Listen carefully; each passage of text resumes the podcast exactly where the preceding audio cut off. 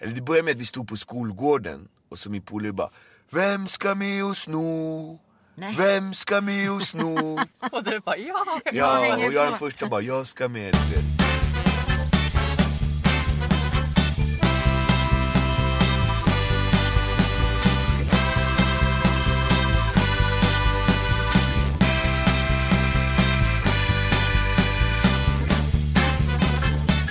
Dogge Doggelito är Yes. i våran podd.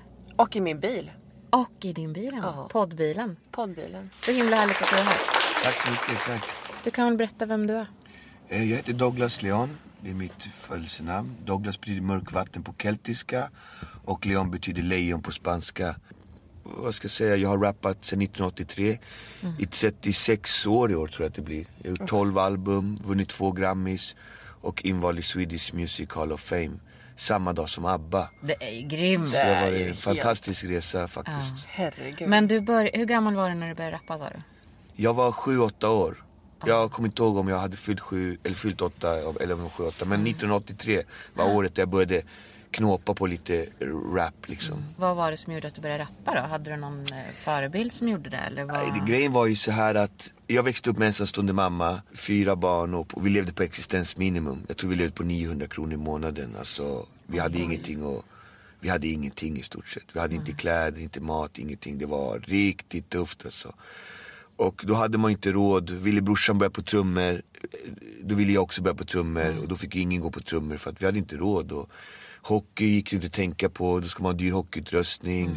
All- Medlemsavgifter, allt sånt här liksom. Det, Hur var det, var, det, var det så för dem i din klass och sådär? Eller vart du... det som var bra med det var ju att det var flera som hade i samma situation. Ja. Så vi var i samma situation. Men det som var dåligt var ju att vi, det blev ju att vi gick och snodde grejer och baxade grejer och sånt istället. För att vi hade ju ingenting. Och så kanske man såg folk som hade grejer. Man ville ju ha det som de har liksom.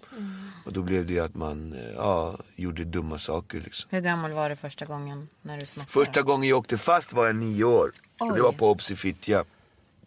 Då hade vi snott eh, skivor. Jag älskar ju musik och då vill man ju sno skivor liksom. För på den tiden var man tvungen, jag brukar säga till mina barn, man var tvungen att köpa stora plastbitar för att höra sin favoritlåt. Nu kan ni bara trycka på en knapp och få eran låt. Det var inte alls så när vi var små. Nej, Vi var tvungna nej. att ha pengar, gå till affären, köpa den här plastbiten, gå hem och lyssna på den. Och vi hade ju inga pengar att göra det. Alltså. Men vi ville ändå höra låtarna. Jag gick in på Obs och bara plockade på mig. Folk tog några andra grejer, godis, chips, men jag tror jag tog skivor liksom. Och så åkte man fast. Vad hände Okej, då? För du var ju så liten. Ja, jag har skrivit en bok om det som heter Shuno och men eh, det som hände, alltså det är en lång story också, det var ju så här, jag var med en polare, han bara, eller det började med att vi stod på skolgården och så min polare bara Vem ska med och sno? Nej. Vem ska med och sno? Och du bara ja, jag Ja, och jag den första bara, jag ska med du vet. Och så åkte vi tunnelbanan till nästa station och gick in på observatorhuset och började sno. så var vi några stycken liksom. Och typ alla åkte fast. Och sen när vi stod där inne i väktarnas rum så sa han så här, som, vem ska med, så bara, säg inte era namn, vad ni än gör, säg inte era namn. Och vi försökte ju bara, nej, säg Sa inte namn. väktaren det? Nej, alltså min Han polare. som Jaha. Ja, ja. Ja, jag tänkte Till väktaren. Okej. Nej, han sa till oss bara, säg Ja. inte era namn. För väktarna tar igen, men de ska ringa polisen. Mm. Så vi sitter och väntar på polisen. Så när polisen kommer säger våran polare vi inte ska säga våra namn. Mm. Och så kommer polisen, ja hur var det här då? Och då säger han så här, vi kommer inte säga våra namn om ni inte kör hem oss i helikopter. Och då bara, pff, då börjar jag störtgrina. Bara, "Åh, vad- Vilken galen och pappa för det här blir smällar direkt liksom. Det är värre nästan att komma hem till, till mamma och pappa då. Än, Ja, än alltså nu var ju mamma och pappa polisen. skilda men skulle mamma berätta till pappa, alltså Mm. vi sa såna här grejer till polisen, det hade ju blivit någon typ av knas liksom. Så jag blev jätteledsen. Men det var första gången liksom Mm. som man åkte fast och sen var det väl inte så. Var det någonting du fortsatte med och där snatta och gjorde? Nej men sen slutar man med det men sen kommer man in i det igen liksom. Alla här liksom, vi hade ju ingenting alltså. Jag kommer ihåg att jag var kär i en tjej som bodde där borta, hon var jättevacker. Och hon var lite kär i mig. Och jag hade bara två par byxor.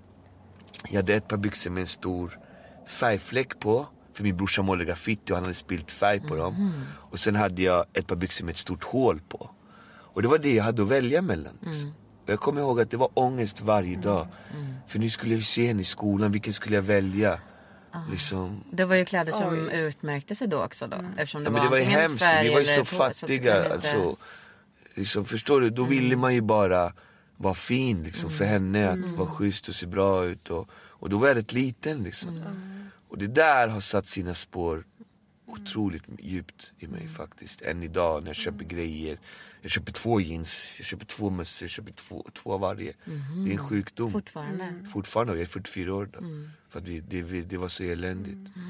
Men du har ju fyra barn. Och nu brukar jag skoja såhär, det kan vara bra att ha. Jag brukar skoja bort det eller liksom. Ja, Eller om den andra går det sönder. inte- det är inte Fast egentligen är det ju, det blir massa grejer liksom. Det, det är sorgligt på något sätt. Och nu har jag själv fyra barn och de har man ju skämt bort alldeles för mycket liksom. Så att de har blivit odrägliga och bortskämda och ska bara ha. Och... Det blir ingen balans i det där då? Nej det blir tyvärr ingen balans. Det blir, eh, det blir tvärtom. Man ger ju det man själv aldrig fick eller aldrig har råd med och säger i stort sett aldrig nej liksom. Det, det är inte heller bra.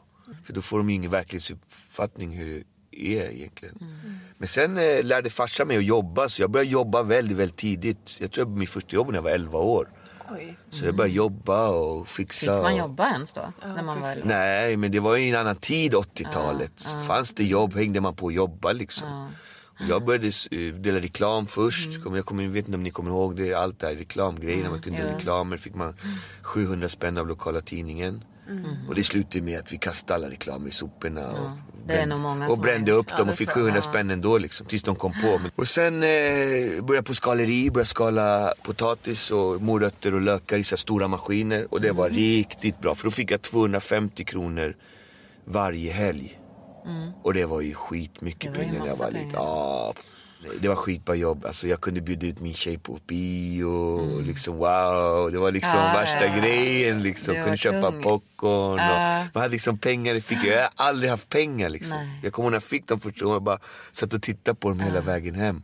Har är de här jag, mina? ja, har jag fått 250 Mm. kronor liksom? Det var, och där någonstans lärde jag mig att eh, man gör rätt för sig, man jobbar och Mm. liksom det finns en annan väg. Och det, då blev det så, jobba hårt. Så jag har alltid haft väldigt hård man, arbetsdisciplin.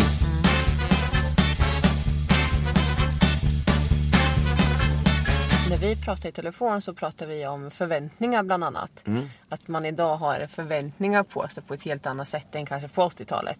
Och att Ja, det blir ja. ganska märkbart via sociala medier. Det här med amerikanska drömmen var du inne på. Ja, exakt. Ja, ja, så allt som man ser på sociala medier, hur allt, alla har det så bra, hur mycket grejer man ska ha, vad man ska äga, vad man ska vara, hur man ska se ut. Eh, Amerikanska drömmen som liksom är egentligen inte en sann dröm för det bor 50 miljoner människor i fattigdom i USA liksom. Och det är ingen som pratar om det liksom. Så att eh, jag, jag skulle säga att idag tror jag, jag är inte 100% på de här frågorna men jag kan tänka mig att många ungdomar får en världsbild att de ska vara på ett visst sätt som de inte behöver vara. Och när de inte klarar av att lyfta det man ska vara, som de tror att man ska vara, då kommer man ju må dåligt psykiskt liksom. För att det är väldigt svårt att alla ska kunna nå dit liksom. Visst, några blir hockeyproffs, några blir fotbollsproffs och tjänar miljoner men alla blir inte det, alla blir inte det liksom. Det, det är bara att inse liksom. Det är bara att kolla alla som jag har sett på vägen när jag har rappat. Det är ju tusentals rappare som aldrig blev någonting liksom. Men vad sa folk till dig då när du började? För du var ju så liten när du började med din Ja, jag började här på de här gatorna, jag började där nere och de bara du är skit, du kommer aldrig bli någonting, du är sämst, du är värdelös. Vad gjorde Ba, ba, ba. vad gjorde det med Man dig sa så? jätteledsen men, Ja. Vad var det som gjorde att du fortsatte då? men eh, jag älskade att stå på scen. Det var en, alltså 1983 då vann Carola Melodifestivalen. Och Carola är härifrån, från Norra Botkyrka. Hon kommer härifrån. Och på den tiden sjöng man på riktigt. Carola var 15 år och vann hela tävlingen. Med Främling? Med Främling, 1983. Och när jag såg henne, när vi såg henne vi som var härifrån, bara shit Carola vann! Liksom hon lyckades, hon var en sån stark inspiration. Alltså det blev så mäktigt att man kan lyckas som man är härifrån. Carola är beviset för det liksom.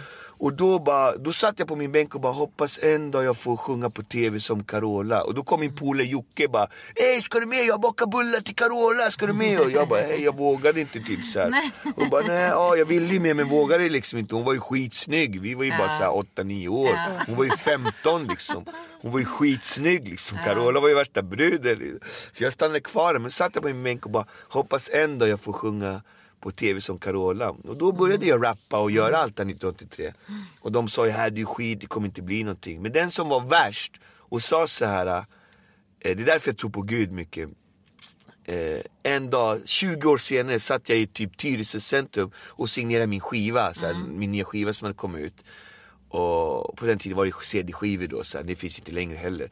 Men då kommer den här killen i kön med sin son och han bara tittar på mig. Och han säger liksom ingenting, men jag förstår liksom. Du förstod Hans son är liksom Ja. Dogge-fan. Och bara ska ha ett kort med mig och ta kort och bara, både han och jag vet liksom. Och då tänker jag så här, shit vad Gud är mäktig alltså. Mm. Alltså här fick han verkligen äta upp. Att hans egna barn blev Dogge-fans liksom. Och så skrev jag skivan och sa så här, men det är lugnt, ni behöver inte betala. Jag känner pappa sedan han var liten liksom. Och någonstans på den här vägen blir kvitto för att det jag gör är någonting bra liksom. Så jag har alltid, jag alltid älskat musik, alltid älskat att stå på scen och alltid ville hålla på med det. Det har varit min räddning från mycket negativt. Men Vad kanske- var det som gjorde, ja men precis, vad var det som, som kunde ha hänt om du inte hade hittat musiken? Nej men man kommer ju härifrån, får mycket elände och sådär. Jag ska inte prata ner om mitt område och så. Jag älskar det, jag bor kvar här men det finns ju många fallgropar liksom. Kriminalitet, droger, social utslagning, många som mår dåligt. Och det är lätt att man kan själv hänga på på det liksom. Jag kommer ihåg själv när jag var på väg till studion. Så bara, Hej, ska du med? Vi ska dra och råna, ba, ba, ba. Och jag bara, nej nej jag ska till studion. Ah, okej. Och det var också en sån här grej som var accepterad. Att jag skulle till studion. Då blev jag inte en bangare. Hade jag sagt såhär, nej men jag vill inte, jag vågar inte. Vadå är du bangare? Då hade man blivit liksom, men studion var en sån här social Det var okej. Ah, En och- okej anledning. en Okej anledning liksom. Och, det, och det var ju min räddning så att säga. Mm. Men sen, bör, sen behöver inte jag säga så här, "Ah, hade inte jag haft musik. Jag hör många som säger så här, jag har själv sagt så. eh, Hade inte haft musik så hade jag varit kriminell suttit i fängelse. Och jag tänker så här, nej, kanske inte. Jag kanske hade blivit värsta företagsledaren eller vad som helst. Jag är ändå, jag tror mycket att alla har olika gåvor. Och jag har en entreprenörsgåva. Och hade det inte varit rap så hade det varit något annat säkert. Liksom. Vad det är, det har jag ingen aning om. Men någonting med att jobba med människor. För att jag älskar människor, jag älskar, jag tycker att möten det är det viktigaste i livet. Pengar är inte viktigt, eh, resor är inte viktigt. Visst, det är skitkul, absolut. Och jag ska inte eh, säga så här, jag vill inte ha pengar, det är inte det. Men möten är det viktigaste i livet. För det är det som leder till nya saker, nya upptäckter och nya pengar eller nya jobb eller nya resor. För det är det mötena, ingenting annat. Men om inte du hade haft musiken, vad Mm. hade varit en räddning för dig just här i Alby? Jag tänker socialt sett. Vad saknade du? Jag saknar ju ekonomisk backup skulle jag först främst att säga. För att jag hade inte råd att gå på trummor, gå på boxning, gå på sånglektioner. För jag hade inga pengar. Hade jag haft pengar att göra det, då hade jag varit ännu bättre sångare. Eller kanske varit trummis idag eller något annat. Då hade jag ju satsat på det jag tyckte om själv. Men nu finns det ju mycket man fick välja bort som man inte hade råd. Och vad det är vet jag inte. Nu blev det rap, för att i rap behöver du bara papper och penna. Du behöver ingen medlemsavgift. Du behöver ingen pappa som har massa pengar och betalar dyr utrustning. Du behöver, det kom ju senare sen att man behövde studio och sådär. Men rap i grunden är bara papper och penna och skriva rhyme. Och det hade vi ju. Så då skrev man ju massa rhymes i Och trappuppgång. innehåll. Ja, Vart- sen hade man ju massa rhymes och skrev innehåll. Och vi kom ju härifrån så vi hade ju massor med innehåll. Vi hade ju Mm. massa tankar och saker vi tyckte och tänkte. Så på så sätt blev det ju lätt att uttrycka sig. Det Mm. var en perfekt uttryckningsform. Rap liksom. Det var som, jag tror där blev någon typ av terapi. Eller någonting. Så, för där fick Mm. Du vi fick ut. sätta ord på fick- dina känslor. Exakt, fick sätta ord på mina känslor, fick ut det och berätta om det. Och när jag tittar tillbaka på vissa texter, det ju de liksom, det är ju ren både terapi och poesi. Om man kollar den här bort i tanken så är det så här, ibland vill man bara försvinna. Alltså bara den raden. Ibland vill man bara försvinna. Man mår keff att aldrig få vinna. Lägga sig ner och aldrig mer vakna. Man tänker att på jorden finns inget jag ska sakna. Men efter regnet så kommer solsken. Även om mitt hjärta är hårt som sten. Två personligheter som är schizofren. Aggressivitet, svikelse och frustration. Greppa mikrofonen, exploderar som en kanon. Det finns inga vänner när man ligger svag på botten. Vännerna kommer när du närmar dig toppen. Precis som när man var liten ville alla ha största biten istället hela skiten. Ormar, vesslor, gamar och as. Varje gång du dyker upp så blir det knas. slingrar iväg, sticker iväg gas. Jag greppar mikrofonen och sätter det på plats som Rocky Marciano i en tolvrondesmatch. Det enda jag hör är mitt hjärta som bankar. Jag är för långt borta i mina egna tankar. Men herregud. Ja. Ja, det är helt sjukt Jag vilka... blev tårögd Dogge. Ja, Ja, vad fint. Alltså jag tänker när du tittar tillbaks på gamla texter och sådär. Det blir ju som en form av dagbok nästan. I exakt. Det är ju det är ju en rapport härifrån, det är en Ja. dagbok, det är mina känslor som en ung kille från förorten. Vad handlar din första om? Din första rap? Eh, Min första rap handlade, då var vi 15 när vi skrev dem. Det handlade mer om party, tjejer. Då dömde man ju alltid om det liksom. Då var man ju såhär tonåring, 8 9 Och då var det så här, det var ju det så Det himla är ju det viktigt. man vill. Och, och då förmedlar man mycket det. Sen kommer ju de här djupa texterna när man börjar bli tonåring och må dåligt liksom. Och de texterna, de har ju gjort att jag har blivit kallad en av Sveriges bästa rappare. På grund av att jag har haft de där texterna. Som är väldigt djupa ändå, som många kan relatera till och känna igen. Och det roliga är, när jag rappar den här texten som jag rappar till nu, bara, den här, jag brukar ju rappa den på ålderdomshem och sånt där. Och då brukar de säga så här. det där, det där kände jag på riktigt. Det kändes inom mig när du rappade. Och det är ju kvitto för att man har gjort någonting bra, skulle jag säga.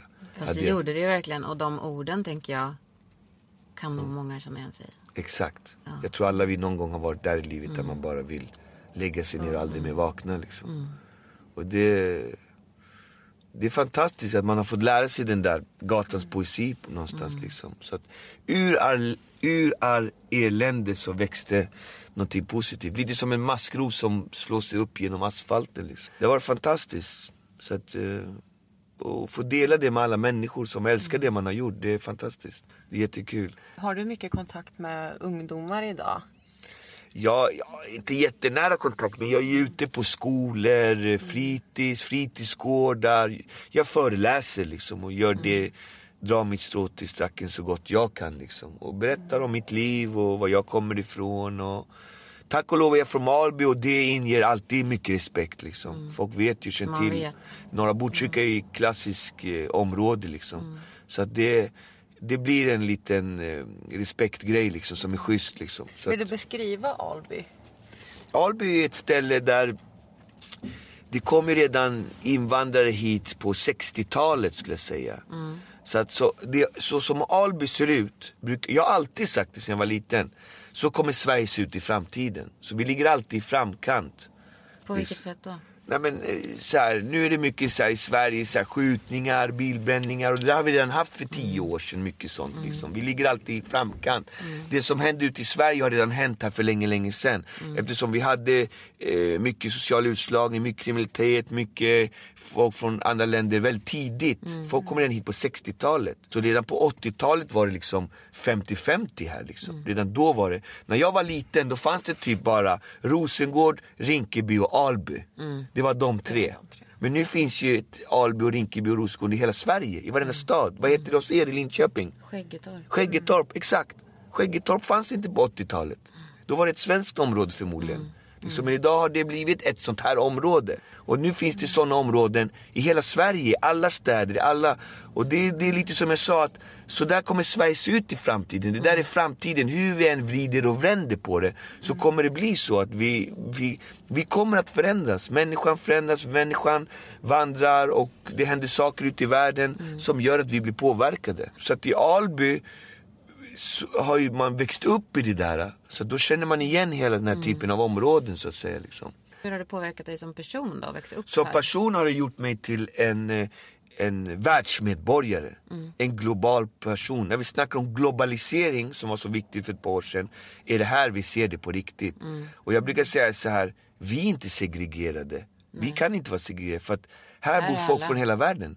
Det finns ett folk som inte klarar av att bo här och det är svenskarna som flyttar ut. Så brukar man fråga sig, är det fel på hela världen eller är det fel på svenskarna som inte klarar? De måste ju gå tillbaka och liksom möta det här på något sätt och ta tag i de här frågorna om det är problem. Och det gör de inte riktigt, de lämnar det bara. Och så har det fått växa lite av sig själv, lite huller om buller. Och eh, det kan både vara positivt och negativt. Det finns både fördelar och nackdelar med båda. Men här bor verkligen hela världen. Det som är problemet dock, det är att det bor många här med låg inkomst, eh, stor grupp eh, med social utslagning, större grupp som är kriminella. St- Av alla de negativa aspekterna bor många på ett litet område. Det skulle man behöva spela ut. Det har ingenting med invandring att göra egentligen. nej. Invandrare så tror inte jag är mer kriminella än andra. Det finns sådana som jobbar jätteduktiga och sen finns de som är skitstövlar. Precis som det finns som hos svenskar eller hos finländare eller alla andra liksom. Är det Det är så. bara att de, de, de har koncentrerats väldigt mycket här tyvärr. Liksom. Och det blir, så blir Och det då ju i alla blir de det- här områdena. Och då jag. blir det ju liksom social utslagning, hur man än vrider och vänder på det. Men man kan inte skylla på, tror jag, liksom ras eller kultur eller social, liksom. Men vad skulle ett sånt område behöva? Det är ju att liksom, först investeringar, Mm. tror jag liksom. Och sen satsa. Och sen är det värt att satsa, det är frågan. Det kostar ju pengar, allt kostar liksom. Mm. Men jag tror på investeringar. Vi säger att, vi säger att det är massor med ungdomsarbetslöshet här på, här, på den här lilla plätten som vi tittar ut härifrån. Okej, på den här plätten är det massa ungdomar som inte har jobb. Och då tänker vi så här, okej, de behöver jobb. All right. vi kan väl få tyska Lidl och investera en affär här. Och då investerar tyska Lidl en affär här på den här lilla plätten. Och så får de här ungdomarna jobb. Det är så man måste tänka tror jag. Och då har de inte tid. När man har jobb, som jag hade när jag var 11 år, för min pappa lärde mig att jobba. Ja, då har man Då har inte tid att vara kriminell, då har man inte tid att springa runt och busa. Då, har man tid, för då måste man sköta jobb. Och börja gärna jobba tidigt för då får du arbetsdisciplin. Du lär dig hålla i tid, du lär dig jobba och du lär dig bla bla bla bla bla. Och det är det folk behöver tror jag. Men nu är det ju så att det är inte så. Det finns in, kanske jättemycket jobb att välja mellan. Och ungdomarna står ju och tittar på sina sociala medier och de vill ju bli som The Cardigan, vad heter de? Cardigans säger jag, förlåt. Cardigans. Ja, det var länge sedan. Det var länge sedan, det var en annan grupp. Men de här, äh, 90-talet. de vill bli som Hollywoodstjärnor och allt Ja, möjligt. Kardashian. Kardashian. Ja, Kardashian. De vill bli som äh, dem och, allt det, och leva som det liksom. Men verkligheten är att det finns bara ett jobb här på Lidl. Ja. Mm. Och då är det, de Då två, vill man inte ha det. då vill man inte ha det. Och då är man ju ganska bortskämd. Och då kommer det ju inte gå, då börjar man ju ingenstans. För att första arbetet det är ganska viktigt för där lär man sig arbetsdisciplin, där lär man sig hålla tider, där lär man sköta sig, där lär man sig svenska, där lär man sig det mesta. Och sen kanske man går vidare, sen kanske man blir trött där, hittar ett annat jobb och sen börjar man sin arbetskarriär som alla vi måste göra. Alla människor. Men vissa har ju det hemifrån, som jag hade det hemifrån. Ni kanske har det hemifrån också. Då förstår ni att okej, vill jag vara någonting, vill jag ha en bra lön, då måste jag studera, skaffa utbildning och jobba mig fram. Det är ingen som kommer ringa, hej, vill du spela i AIK här i A-laget? Nej, det går ju inte. Du Men måste ju ha spelat jag i pojkfotboll och börjat... Ja, att det blir de här genvägarna. För man, ser, Exakt. man ser inte processen på sociala medier. Man ser ju bara... Exakt, man ser bara, man vill gärna bli... Man ser målet. Man vill miljardär på ett eh, knapptryck. Och, Mm. Och så det, ser man inte vad det var som gjorde att man kom dit. Liksom. och det kan ju vara vissa som blir det. Mm. Som Minecraft-killen eller vissa. De blir ju det. De jobbar med ett spel hela livet och sen slår det igenom, Mm. visst. Men jag tror alla kan inte bli det. Och det är det man måste liksom uppmärksamma tror jag. För där får vi Mm. en generation som kanske hamnar sen till slut. För att sen blir de för gamla. Mm. Du vet, när du börjar bli 25, 35, inte ha utbildning. Det blir tufft alltså. Mm. Det blir, och har du inte entreprenörstänk och det blir tufft alltså. Då blir du ju ännu mer utanför samhället. Och då är det ännu lättare att dra- dras med i negativa saker liksom. Men du, du återkommer till boxningen. Mm. Du hade, jag läste någonstans att du hade Muhammad Ali som... Ah, ja, Vad, vad är det med honom som... ja, det är en lång story alltså. Jag är så ta- Det är också jätteviktigt bland människor, bland människor att ha bra positiva förebilder. Vad var det som gjorde att han just blev en förebild? Det var egentligen slumpen. Det var att jag, på 80-talet fanns inte internet och ettan tvåan på tv bara. Och jag, min brorsa och jag vi älskade Tintin-böcker. Vi läste Tintin och samlade på Tintin och sånt. Och eh, vi åkte till loppis och letade efter Tintin i Skärholmen. Det var världens, Sveriges största loppis låg i Skärholmen. Men då hittade jag en bok som stod så här, Muhammed Ali den störste. Och en bok liksom, vem läser en bok? Ingen. Fan vad tråkigt att läsa en bok. Jag tror man läste liksom Skriet från vildmarken i skolan och bara blev påtvingad och bara, "Åh, fan vad det Tjejerna kanske tyckte det var kul liksom men jag tror vi killar bara, värdelös med böcker liksom, bu liksom. Men då bara såg den här gröna boken som inte hade någon omslag. Den har det egentligen men den hade försvunnit på vägen. Och så stod det i stora guldbokstäver så här. Muhammad Ali den störste. Jag bara, vem är Muhammad Ali? Det var ju innan internet och allt. Och bara, för jag öppnade dit och förstod att handlade om en boxare. Och sen eh, frågade vad kostar boken? Fem kronor.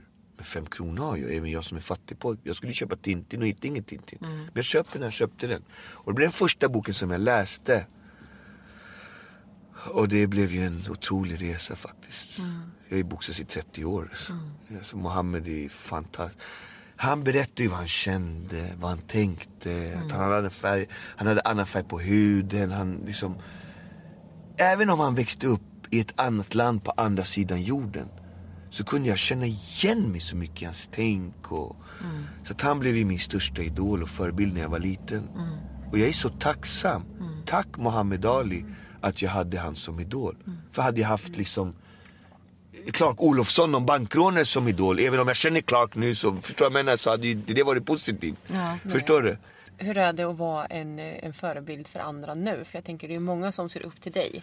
Idag det- som rappare och som Och förebild. det måste man ju alltid tänka på. Och det försöker jag tänka på. Men det är inte lätt liksom. Det är inte lätt att vara en förebild. Men jag försöker alltid vara positiv, glad, ge det de vill ha. Och försöka liksom eh, vara så bra jag bara kan liksom. Men hur kom det sig att det ändå blev musiken som du satsade på som fick vara din kanal ut istället för att till exempel boxas då? Att satsa på det? Men det var en, egentligen en speciell story. Att när jag var liten så bestämde jag mig. Efter jag hade läst den största bestämde jag mig. Jag ska bli stor ska jag bli svensk mästare i boxning. Jag bestämde mig någonstans där i tonåren.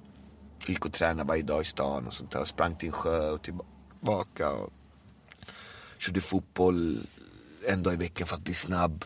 För att dansa i boxningen. Och körde styrkor för att bli stark och så här. Och... Men sen så var det en Rodde från Rinkeby. Han anmälde mig till rap-SM. Och Vadå rap-SM? Vi är ju små barn liksom. Vi kan ju inte vara med i rap-SM liksom. Jo, men jag har anmält det. Jag började dum. Och så ringde de för rap-SM och var vi med. Nu är en lång story kort men. Och då kom, jag på, kom vi på tredje plats i rap-SM och fick en bronsmedalj liksom. Helt plötsligt var jag tredje bästa rapparen i landet. Och bara, shit vad ska jag göra liksom? Det satt ju grill i mitt Ja, huvud egentligen. ja. Och bara boxning, jag älskar boxning. Och då blev det så ah, så jag gick tillbaka till min tränare och bara hej, jag ska sluta boxas, jag ska börja rappa. Va? Du är talang. Du ska inte rappa, enda du ska rappa på och byta om. Du vet såhär, skitlack liksom. Okej. Och då hoppade jag in i omklädningsrummet, bara satte på mig kläderna och försvann därifrån, kom aldrig mer tillbaka Nej, liksom. men blev bara. Ja, bara, nu ska jag bli rappare. Bara. Och Men har du träffat honom? Ja, vi snackade. Han har ju sagt att han, han? han har sagt att han inte har sagt så. Aha. Jag minns inte så. Det är, det är ingen som minns det där. Det var ju så roligt ändå liksom. Men då... Men det vart ju verkligen en, nå- något helt annat då för dig. Just den där tävlingen. Det blev det, exakt. Alltså, det- slumpen och livet kan ändras riktning så väldigt snabbt. Och det sjuka är att än idag älskar jag boxning. Jag boxas fortfarande varje dag. Jag kan inte, jag klarar mig inte. Jag bara måste gå dit och träna. Göra, du vet, jag, jag älskar det på något sätt. Det, det, är en, det är också en sjukdom. Och jag kollar på matcher från Amerika och, bara, och har åkt dit och sett matcher och bara det, jag älskar det men idag är jag en fan av boxning. Jag, behöver, jag förstår idag, jag behöver inte bli någon mästare eller någonting. Jag, för mig har Gud hjälpt mig väldigt mycket. Och det här är, det här är helt sjukt. En dag kom det en kille till mig, han kom med så här, du vet så här gamla klocklådor man sparar hemma från gamla klockor man har köpt. Man sparar ju alltid lådorna men klockorna försvinner liksom. Ja, Känner igen den där känslan? Ja, du vet ju, man, för att lådorna är så jävla dyra känns det som. Och han kom med en sån där, bara här en present till dig. Och du vet, jag har rappat i 36 år. Jag har fått guld, pengar, kläder, smycken, bilar, resor, kvinnor, allt. Alkohol. Alltså som sångare har du fått allt i livet. Men det här är nog den finaste presenten jag fått av någon. Alltså på riktigt. Och jag tog den här och var ganska nonchalant. Ja ah, men schysst tack bror liksom. Bara la den i min träningsväska och tänkte inte mer på det. Och så la jag den i hallen. Sen på kvällen, bara, vad var det som den killen gav mig liksom? Så jag gick och hämtade den där äh, klocklådan och öppnade upp den och då var det ett brev där inne. Och då stod det så här, hej Dogge. Jag vill bara tacka dig för att du har inspirerat mig så mycket när jag boxades och du gjorde att jag blev svensk mästare i boxning. Och jag lyssnar på dig hela vägen. Så jag vill ge dig min medalj. Jag bara, va? Och då bara till blänken där nere och så tittar jag och då är det svensk mästare, den här guldmedaljen. Svensk mästare i, i boxning. Och så vänder jag på den och då är det min vikt, 75 kilo. Det är helt sjukt. Sjukt. Jag bara, Då, då har den här kommit till mig varit- ja. ändå. Fast jag aldrig har boxats en SM-final i Men min du, vikt. då har ju du, då har ju du både vunnit musikkarriären Och då, och, och då grät jag nästan. Mm. Och då behöll jag den i ett år. Och sen kände jag bara, och vi blev ju bästa kompisar. Och han hade alltid drömt om att bli rappare. Mm. Och jag hade alltid drömt om att bli boxare. Men han boxades och jag rappade. Mm. Och sen hade jag den ett år, sen gav vi tillbaka den. Och vi blev bästa vänner och jag lärde honom att rappa lite mera. Gud vad roligt. Och, eh, och det är fantastiskt. Vilka barriärer har du rivit med din musik tror du? Jag tror jättemycket, framförallt i Sverige. Jag kommer ihåg när vi började. Då bara, ah, Latin Kings och allt, det Latin var Kings så var, ja, ja, det var ju så här, var de här jävla svartskallarna och blattarna och vi var ju allt möjligt liksom. Och snuten kallade oss svartskallar och allt möjligt liksom. Men ni spelar, alltså ni använder ju det Men idag, i musiken ja vi jag, det och idag har, det, idag har vi blivit någon typ av pionjärer Ja, och idag har det blivit accepterat. Men folk har ju glömt bort hur utskällda vi var. Vi var ju så utskällda men vi hamnade ju också Men i vad, när var det? 94 någon gång eller? 92, 93, 94 Ja. där. Vi var ju på debattsidor, alltså vi blev i politik också. Det var ingenting vi valde. Vi ville ju bara rappa till våra kompisar här i höghusen liksom. Men varför blev det så tror du? Jag tror att vi... vi, vi Det var blev, ingen som hade gjort det Nej, förut, vi blev också en av de första rösterna. Du vet, innan var det inte så många blattar på TV, så att säga.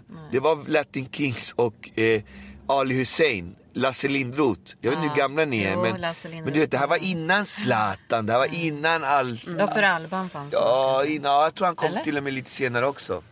Ja, jag är för ung för det här. Du är för Jag ung för det här Emma. Men jag Så det fanns inte, så att vi blev, vi blev inte bara musiker, vi blev någon typ av språkrör från alla de här områdena. Och det blev ju jättestort ansvar. Jag var ju typ så här 15 Mm. år. Jag kan ju omöjligt representera alla de här.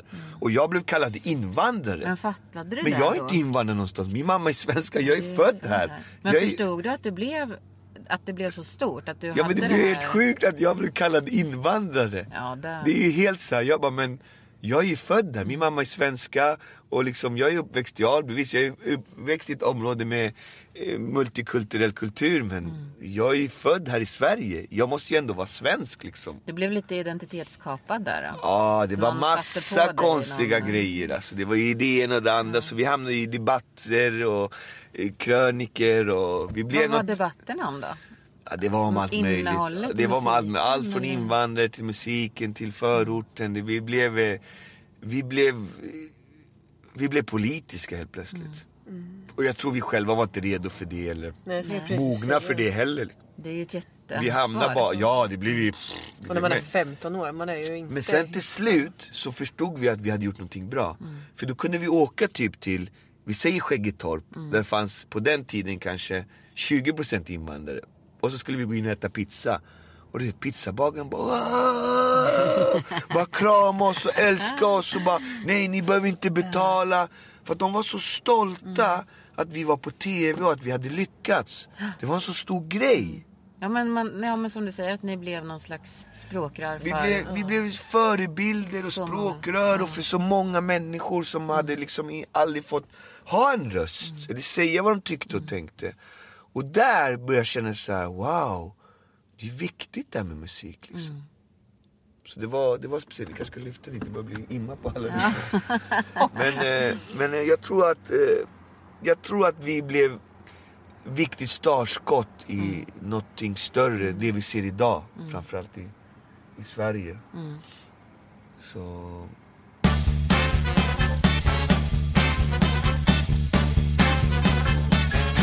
Jag tänker för de ungdomarna som finns här som hela tiden strävar mot eh, kanske något eh, amerikanska drömmen eller Ja. liknande. Jag tänker de måste ju ändå eh, se upp till dig väldigt mycket som håller det här uppe. För att Jag vet inte, jag börjar ju också bli gammal. Jag är 44 år idag. Jag är en gammal hjälte om man säger. Liksom. Jag märker det själv. En del vet ju inte ens vem jag är. Liksom. Och det är ju ganska roligt. Så här. Och en del har jättekoll.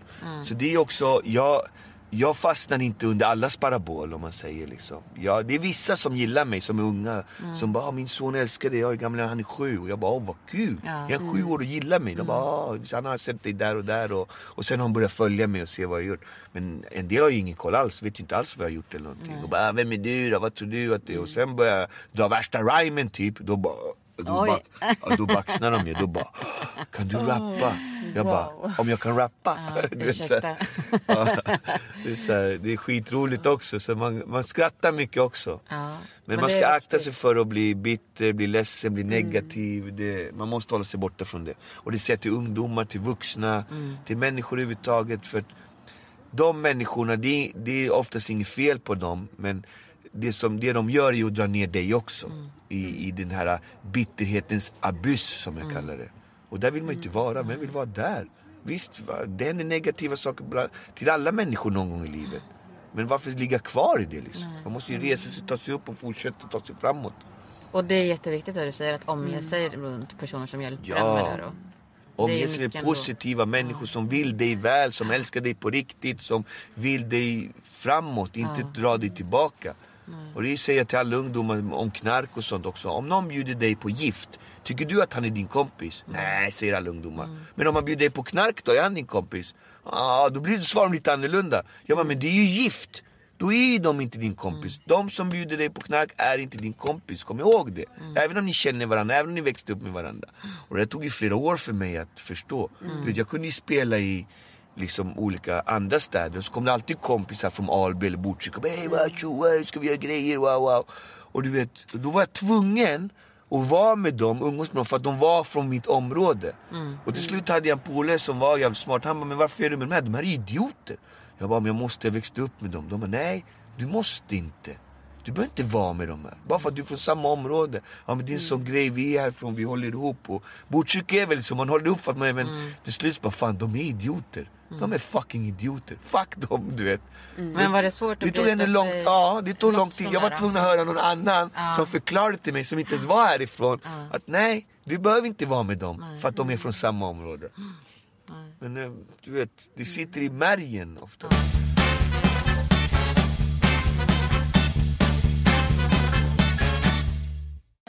Dogge, vi är så glada för att du har varit med i vår podcast. Tack så mycket, tack att du fick vara med och hoppas det gav någon, någonting. Och ni som vill följa mig, jag finns på Facebook, jag finns på Instagram, där heter jag Doggelito official. Och jag finns också på Youtube med alla mina låtar och videos. Så sprid gärna dem, lyssna på dem och dela mer av hela Dogge-grejen liksom. Så att jag får fortsätta vara eh, multikulturell multiartist liksom. Vad Och heter du på... förebild. Och en förebild. Vad heter du på Instagram? Doggelito official. Doggelito official. In och följ. Eh, tack så mycket för idag. Det här är Jonsson. Och Bergling. Och Det här var Dogge Doggelito. tack!